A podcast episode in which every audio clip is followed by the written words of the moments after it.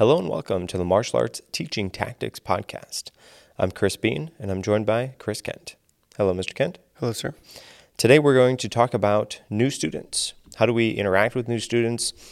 Um, what is your process for taking phone calls for the new students? What is their first experience with you with you uh, look like as far as how do they how do they go into their first class? What is what you know what is the aftermath of that? The whole the whole system of what it looks like to onboard new trial students or even new students uh, that that would just enroll. Okay, so of course when you have your trial students or your students come to your school for the first time, what type of process do you have in place? Is there a process? Is it different every time? Does everybody get their own unique experience, or is, do you have that dialed in and, and tweaked and, and ironed out all the all the rough edges so it's nice and smooth and an easy transition for them? When they get to your school, do they know where to go? Did they find your school easily? Uh, does your staff know what to do with them as far as processing them and getting them into their first class? How long has it been since they contacted you before they are here to do their first class? What type of information do you or do you need them to know before they come to their next class? Did you tell them how to sign in for their class to attract for their attendance?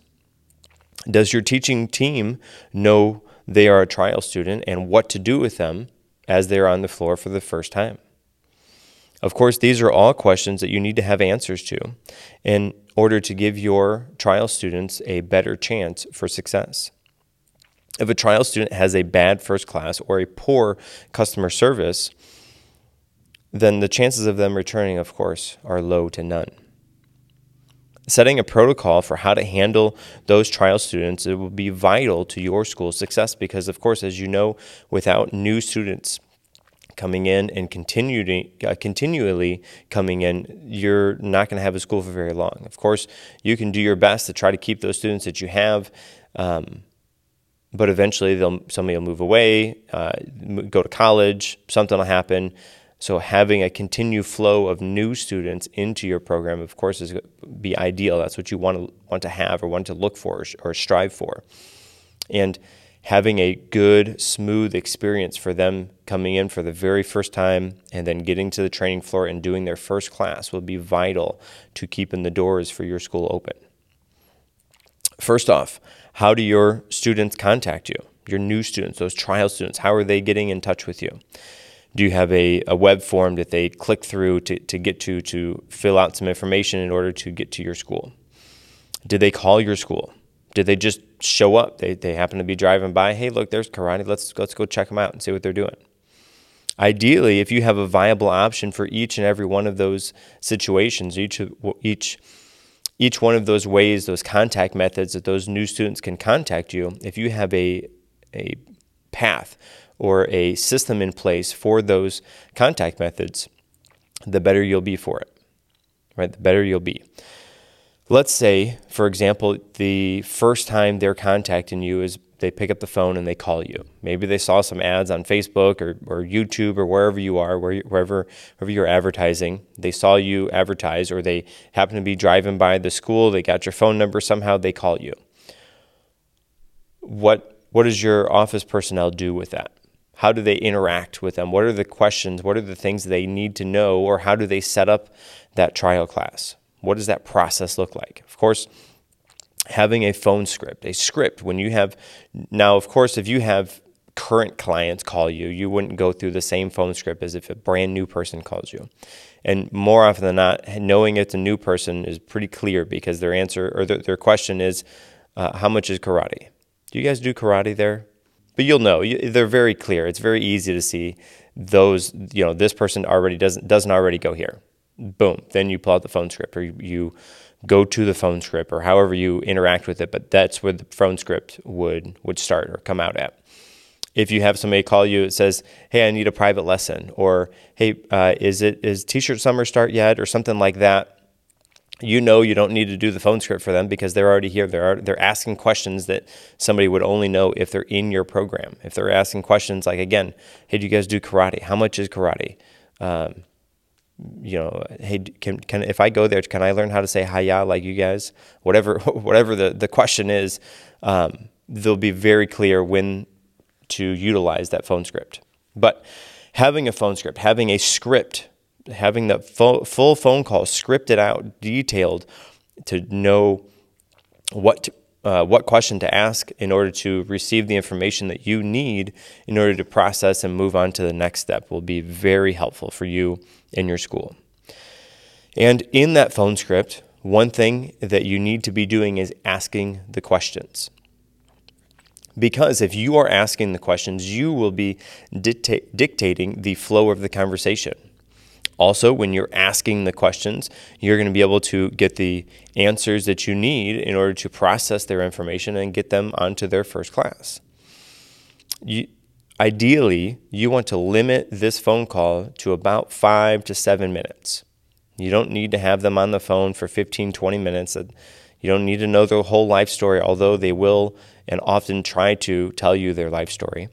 Try to limit it down to five to seven minutes. And by asking those questions, you will be able to control the flow of that conversation and help to limit those things. Now, I'm not saying there's, um, I'm not saying there's not a time that you get to ask them and say, "Hey, do you have any questions?"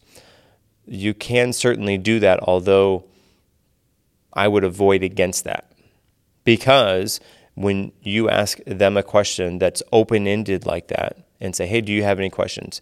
Yes. How much is the cl- how much are the classes? You know, then they go into a whole thing, and of course that will draw draw out the the conversation, make it longer than it needs to, and on top of that, they are going to start to prejudge your school before they actually come to see you and try that first class and see what your program actually has to offer.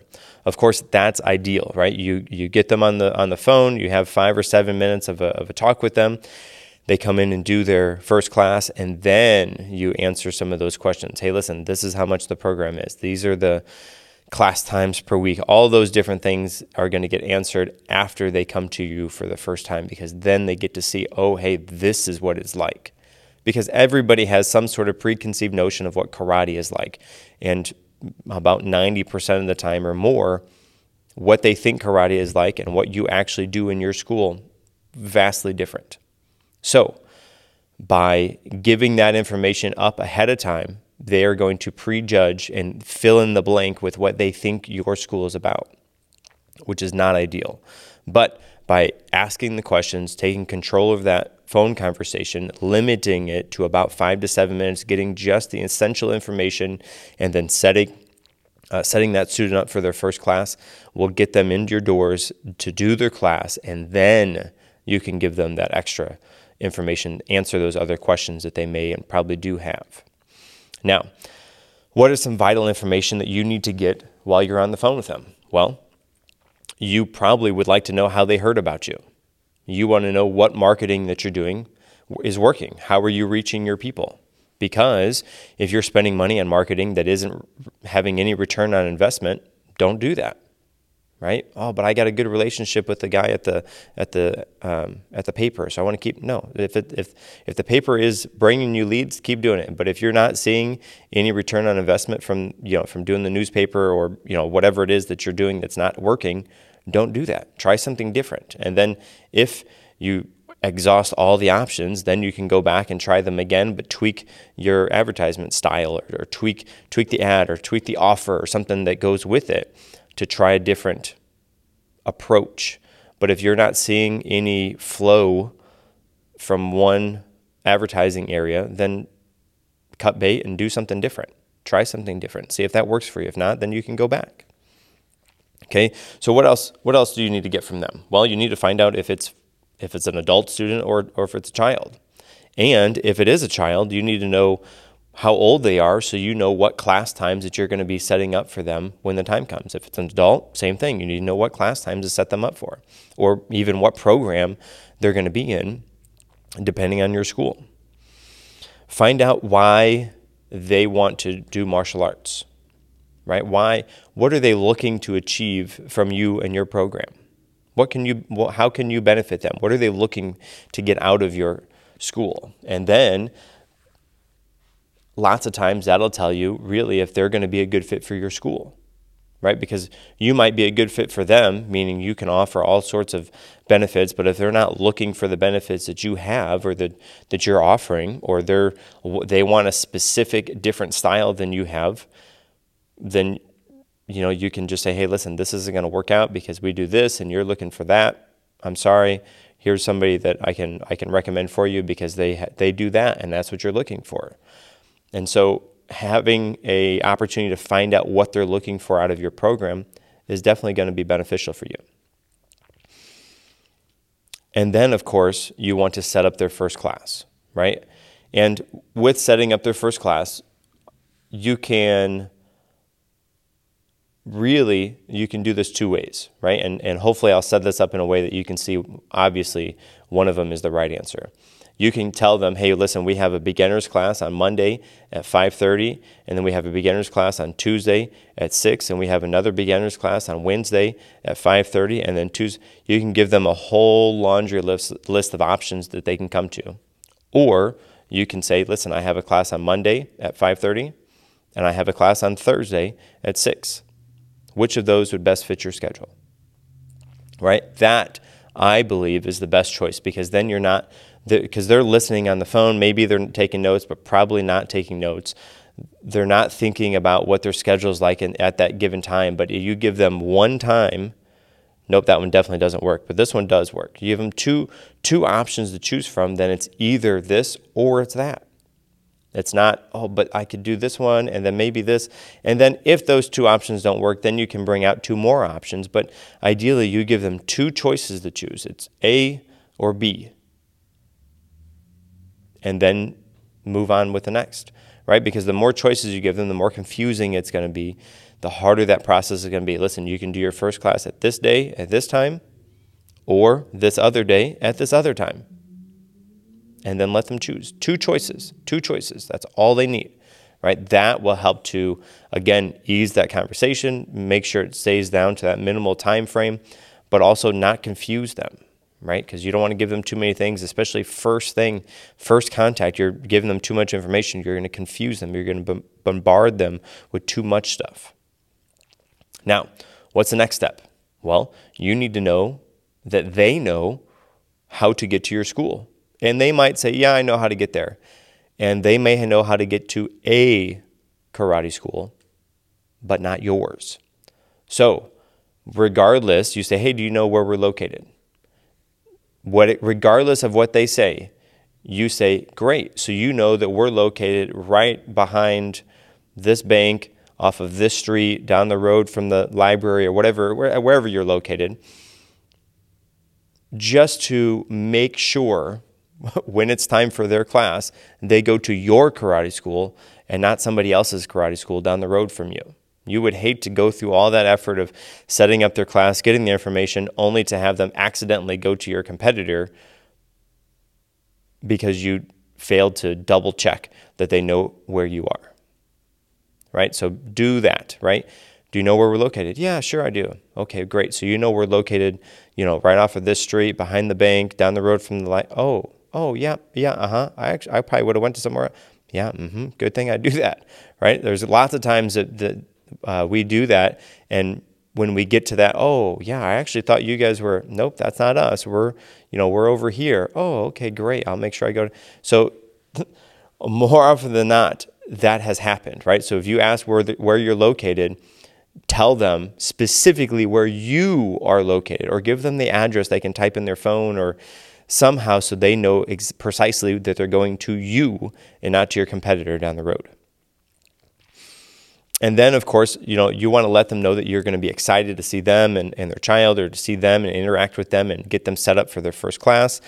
Let them know that you know their first class is going to be 45 minutes or an hour however long their first class is going to be. And then um, depending on if they get a uniform on that day or you have them train in, in normal clothes until they get a uniform let them know hey make sure you wear some uh, some exercise clothes because we'll be moving around a little bit, and then we'll get you right into your first class. And then, boom, that's it. Thank you. We'll see you at this day, at this time. Done. right? That's the end of that phone conversation. Then you have your system set that all up. You put them in for that scheduled time. They get a, a text message or an email or something uh, shot to them the day before, the day of, reminding them of their appointment with you, and then they can come in for your, through your doors for the first time. As best as you can when you're setting up that time, give them the options between you know Monday at 5:30 or Thursday at six. Don't make that three weeks in the future if you can help it. If you can make it as soon as possible, uh, get them in, get them going on the classes and, and experiencing your program as soon as you can because the last thing you want is for them to set up a trial a month later and over that month they, they decide they don't want to do it anymore. They, they lose interest in it without even actually trying it. So or sorry, or they got tired of waiting for you and they went to somewhere else because they could get in, you know, that that day or that week and, and you didn't have an opening for a month. Now, as you're going through this phone script process, as with anything, it's going to be a process to dial in. You may have other uh, other other questions you want to ask. There may be less questions that you need, but it will be a process. So you try something, it works. These things work. This didn't work, and you make your system right. Fill it out as it goes. See what works. Do those things. Don't do the things that don't work. Now you've been on the phone or somehow you've had that contact with that new student, a trial student, today is the day they're going to come in to see you for the first time to do their first class with you. What do you need to do? What are some checklists that you may have? Well, when somebody comes to your school for the first time, you and your staff need to do your best to make them feel comfortable. Because, as you know, or as you can imagine, trying something different, trying something new, going somewhere for the first time can be uncomfortable. So, the easier and the more comfortable you can make that experience, the better experience that person or that student is going to have. Be friendly, be kind, treat them just like you would treat anybody else in your school. Before they arrive, you may need to have a few things ready. Um, and of course, you want to make sure you have this stuff ready ahead of time not scrambling as they're walking in or, or at, you know as they're standing in front of you because that's going to look well it's going to look unprofessional because you're not prepared for those people that had their class set up you know three days ago or a week ago or whatever the time frame is even earlier today that's still enough time you can set those things and get those get the information ready. If you have a trial student coming in of course be on the lookout for them. Depending on how your school is laid out I, you know, if you have one entrance or multiple entrances, be on the lookout for them so that you can see them coming in, and then you can, your office personnel or you, the instructor, can go and greet them for that first time again to make them feel welcomed and comfortable. So, as you're there talking to that new trial student for the first time, make sure they found you okay right? And take care of any any signatures or any any paperwork that needs to get done. Take the student's photograph if they need to get fit for a uniform or fit for a, a belt or put their name on whatever it is. Take care of all that stuff, right? Get that stuff done out of the way. And of course, as they come in, they likely will have questions. So be ready with those answers. And as you do this, the more times you do this, you'll know it's going to be they're going to a- ask question one, two, or three, or all of them and know the answers for those so you're not like, oh man, hmm, I've never been asked. Nope, it's nearly every time a new person comes in, they're going to ask real similar, if not the same questions. So have an answer ready to go when they ask those things, right? That's that would, is the best, right? Because the would be terrible for that person to come in for the first time. They ask a question that is a pretty standard question, and you're like, hmm, yeah, I actually I don't know the answer to that hmm, well, that might raise some red flags for those brand new people if you can't answer a seemingly normal question. So have you know know what those questions are and then if you have an answer ready for them if and when they ask those questions. On top of that too, something that I like to do is have a few preset questions or uh, just conversation points to kind of help break that ice. Because, like Mr. Bean said earlier, sometimes doing something new and coming to a new place and being around new people can be intimidating and nerve wracking. So when they walk in to help calm their nerves, have a few questions. I, I you know I have a handful of questions I ask every single person, and uh, you know everyone gets the same questions and, and they, they can toy with the answers. It just kind of helps to break the ice and, and smooth things over as you're going through that process. And uh, as well as as we're talking about, you know, these things that are going to happen. I straight up tell them, okay, listen, I'm going to do this, I'm going to do this, we're going to do this, and then your class is going to start at this time. I let them know exactly what's going to happen in the interim or setting them up and getting them ready for it. That way they know, okay, boom, boom, boom, boom. All right, now it's time for class, and they get into class and they can they can do what's going on. So that's just another way to ease the the anxiety or the stress of being in that new place. Is, I, in, in my opinion, not only letting them know what's going to happen, but then having some conversation points to be able to discuss with them. And, and you know, it doesn't have to be super deep. It doesn't have to be super serious. Just something to get them talking and, and to help start to build that relationship with them. I think makes the whole process go a lot a lot easier and uh, makes it more comfortable. I call those barbershop questions. Barbershop questions. Like if you can imagine going to a barber for the first time, I, I would imagine that person who's cutting your hair is going to ask you a canned four, five, eight different questions.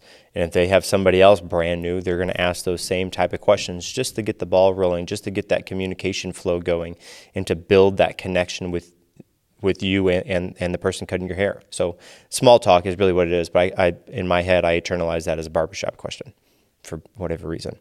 Um, now, as a side note, if you can have that new student sign any paperwork digitally. If you can email that over and say, hey, you know, text them, hey, I just emailed you your agreement for tonight. If you can just take a look at that and sign that uh, online, and then we can get that. But one less step we got to do when you get here, or however you word that.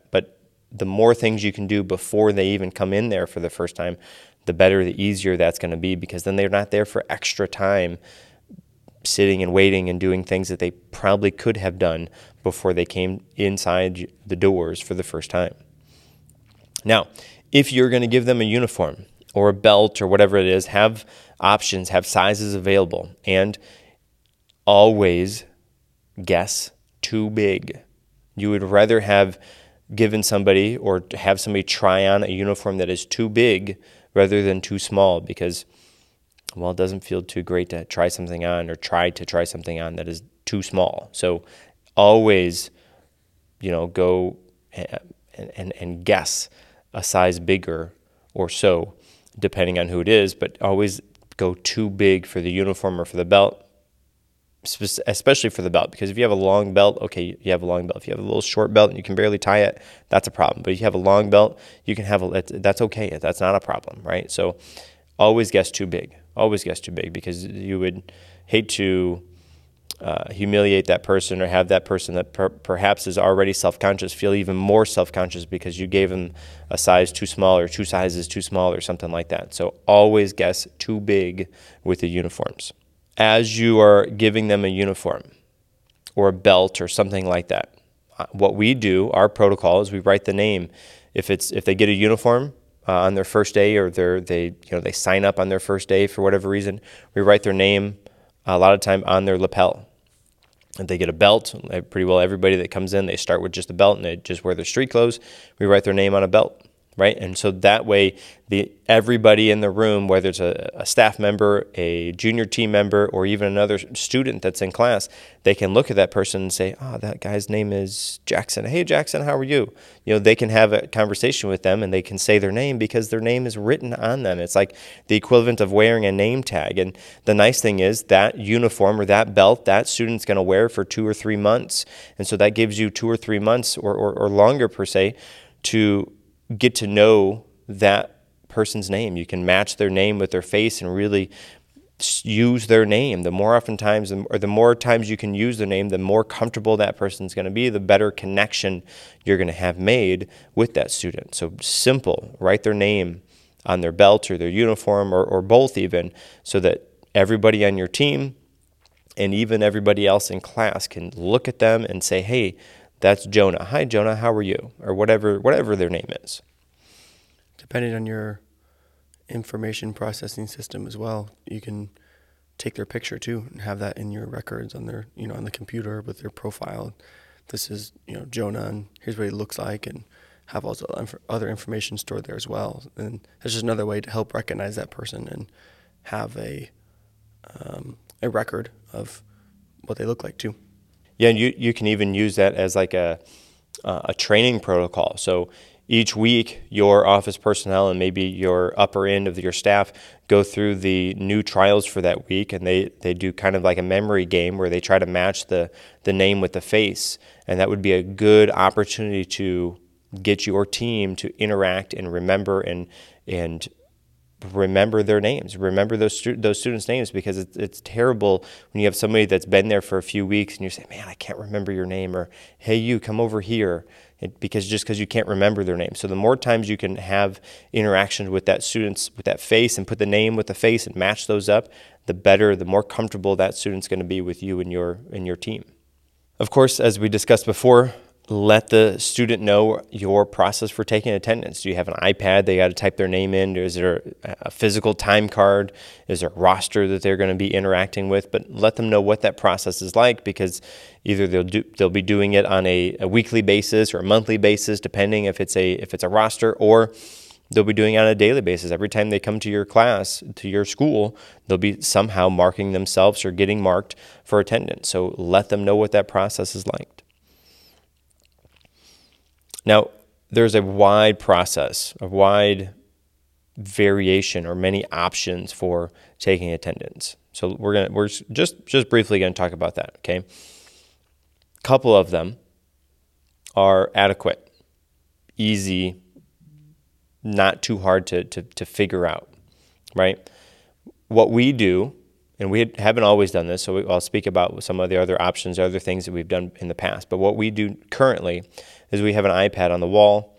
The student goes, they type their name in, boop, yep, that's me. They pick the class they're going to, done. And we have it right on the wall, right outside of the, the entrance for the for the training floor.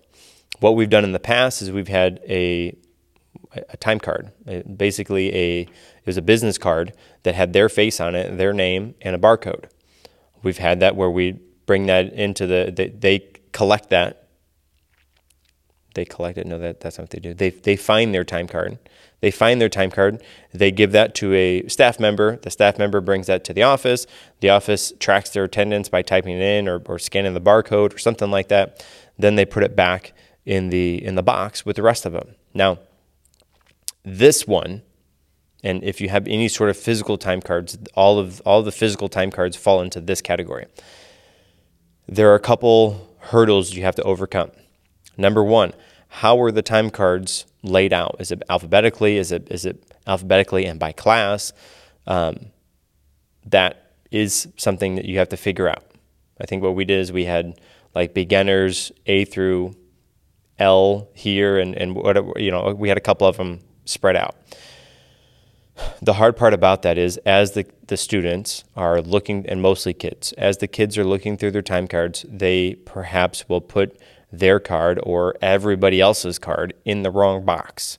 Then, when somebody else goes to try to find their time card, it's not in the box that it's supposed to be in because some kid put it in the wrong spot. Or some student, even adult, can, can make a mistake like that. It's not super hard to do.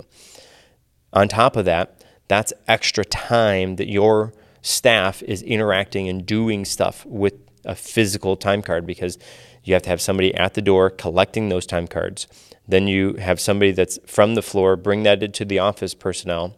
Then the office personnel is either manually scanning or typing in or somehow stamping or tracking those students' attendance. Then that office personnel has to alphabetize them and then put them back in the corresponding boxes. We did that for a long, long time. It worked. Did it have some hiccups? Yes. Was it frustrating midway through the night for all the time cards to be in the wrong box and clearly in the wrong box? Yes. Um, but it worked. That worked for a long time. And before we had the the small little business card types, we had a little bit bigger ones where we would write the date on there. So they would turn in their time card to the personnel on the floor. They would bring it to the office. The office would write their the date that they did class on. Then that would get filed away into the into the boxes. Then the students could go and find them. And, and the whole thing is tough to deal with as far as what box does I go in? Where do I find my time card? My time card's not in the box. Oh, I forgot. I accidentally took my time card home f- for whatever reason. That was always silly. I never, I could never quite understand why or how that process happened, but it did happen. So, where we are now is we have an iPad on the wall. They type their name in. Boop. Okay, I'm here for this class. Okay, great, done. That is so far much more efficient than what we had previously. Their time, their their classes get tracked. There, it's on now. There is a, a small pit, pitfall for this one. If they forget to sign in for class, which would be the same thing they forgot to do, get their time card or whatever, but they forget to sign in for class, can happen. Yes. Um, if the internet or that system that you're using to track that goes down, yes, that can and, and sometimes does happen. Yes. Then you have to try to figure out a different way to track their attendance for the day. They write their name on a list or something like that. It's not super hard. But that so far, what, what we're using now is, is again the iPad on the wall. That seems to be so far the most efficient way that we found to track their attendance, the least amount of time for the staff to be involved in that tracking process is this. Now, another version of this, again with, with least amount of time involvement from you and your staff, is to have a roster. In a roster, the students can sign up for. So I'm going to go to you know Tuesday and Thursday beginners class from now until um, till I move into the next class. So for a year, I'll be in this class, and they sign up for all those classes. Done. And they perhaps as they come in, they they tick the box. Okay, yes, I'm here. It marks their attendance that they came to that roster. Done. That is an extra step for the clients to do. Does it work? Yes. Have we done that? Yes. Um, if you have virtual classes, that's a great way because then you can have it even set up where they click the link and then automatically tracks their attendance. If as long as they're in that roster, all set, done, no problem. That is beautiful for virtual classes. So have an idea of what your time card. You can, you know, you can even have the instead of having an iPad on the wall or something, you have the and a staff member, an instructor, somebody on the training floor with an iPad and they're marking down the students as they come to class, boom. And then the students aren't responsible for it. You take a little bit of time to check the boxes or you call attendance right you know real quick at the beginning of class, you check the box, okay, great, everybody's here. Boom, let's get to work now. Right? That's another option you can do, but have some sort of way, some idea, some tracking method for tracking your students' classes, track their attendance. Now, the beautiful thing is once you're on this tracking attendance path, you can do a couple things. You can say, listen, in order to test for your next rank, you have to have 18 classes for this quarter. For these three months, you have to do 18 classes before you're eligible to test for your next level. Okay, comes testing time, man.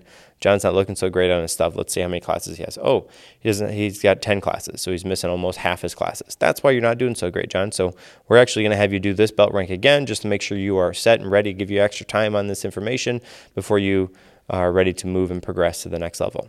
All right, that's a that's a handy tool to have. Um, you can also have it where it tracks the classes. When your student gets the big milestone, 100 classes, 500,000 classes uh, trained, can, they can get a little a little patch or a sticker, um, some sort of rec- recognition that they've trained for X number of hours. They've been to you for X number of of classes. Um, is an extra kind of cool thing that you can do just because you're tracking their attendance. It just makes it that that much easier.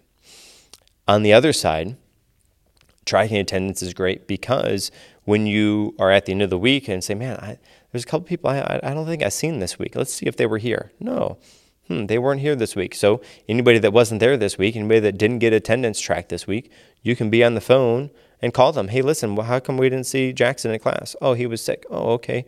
I'm sorry to hear that. You know, uh, when he gets better, let's let's get him set up on a private lesson so he's caught up and he's not missing. Oh, yeah, great, perfect right? So have having an option for tracking the attendance builds in these other extra options that are very beneficial to you and your program.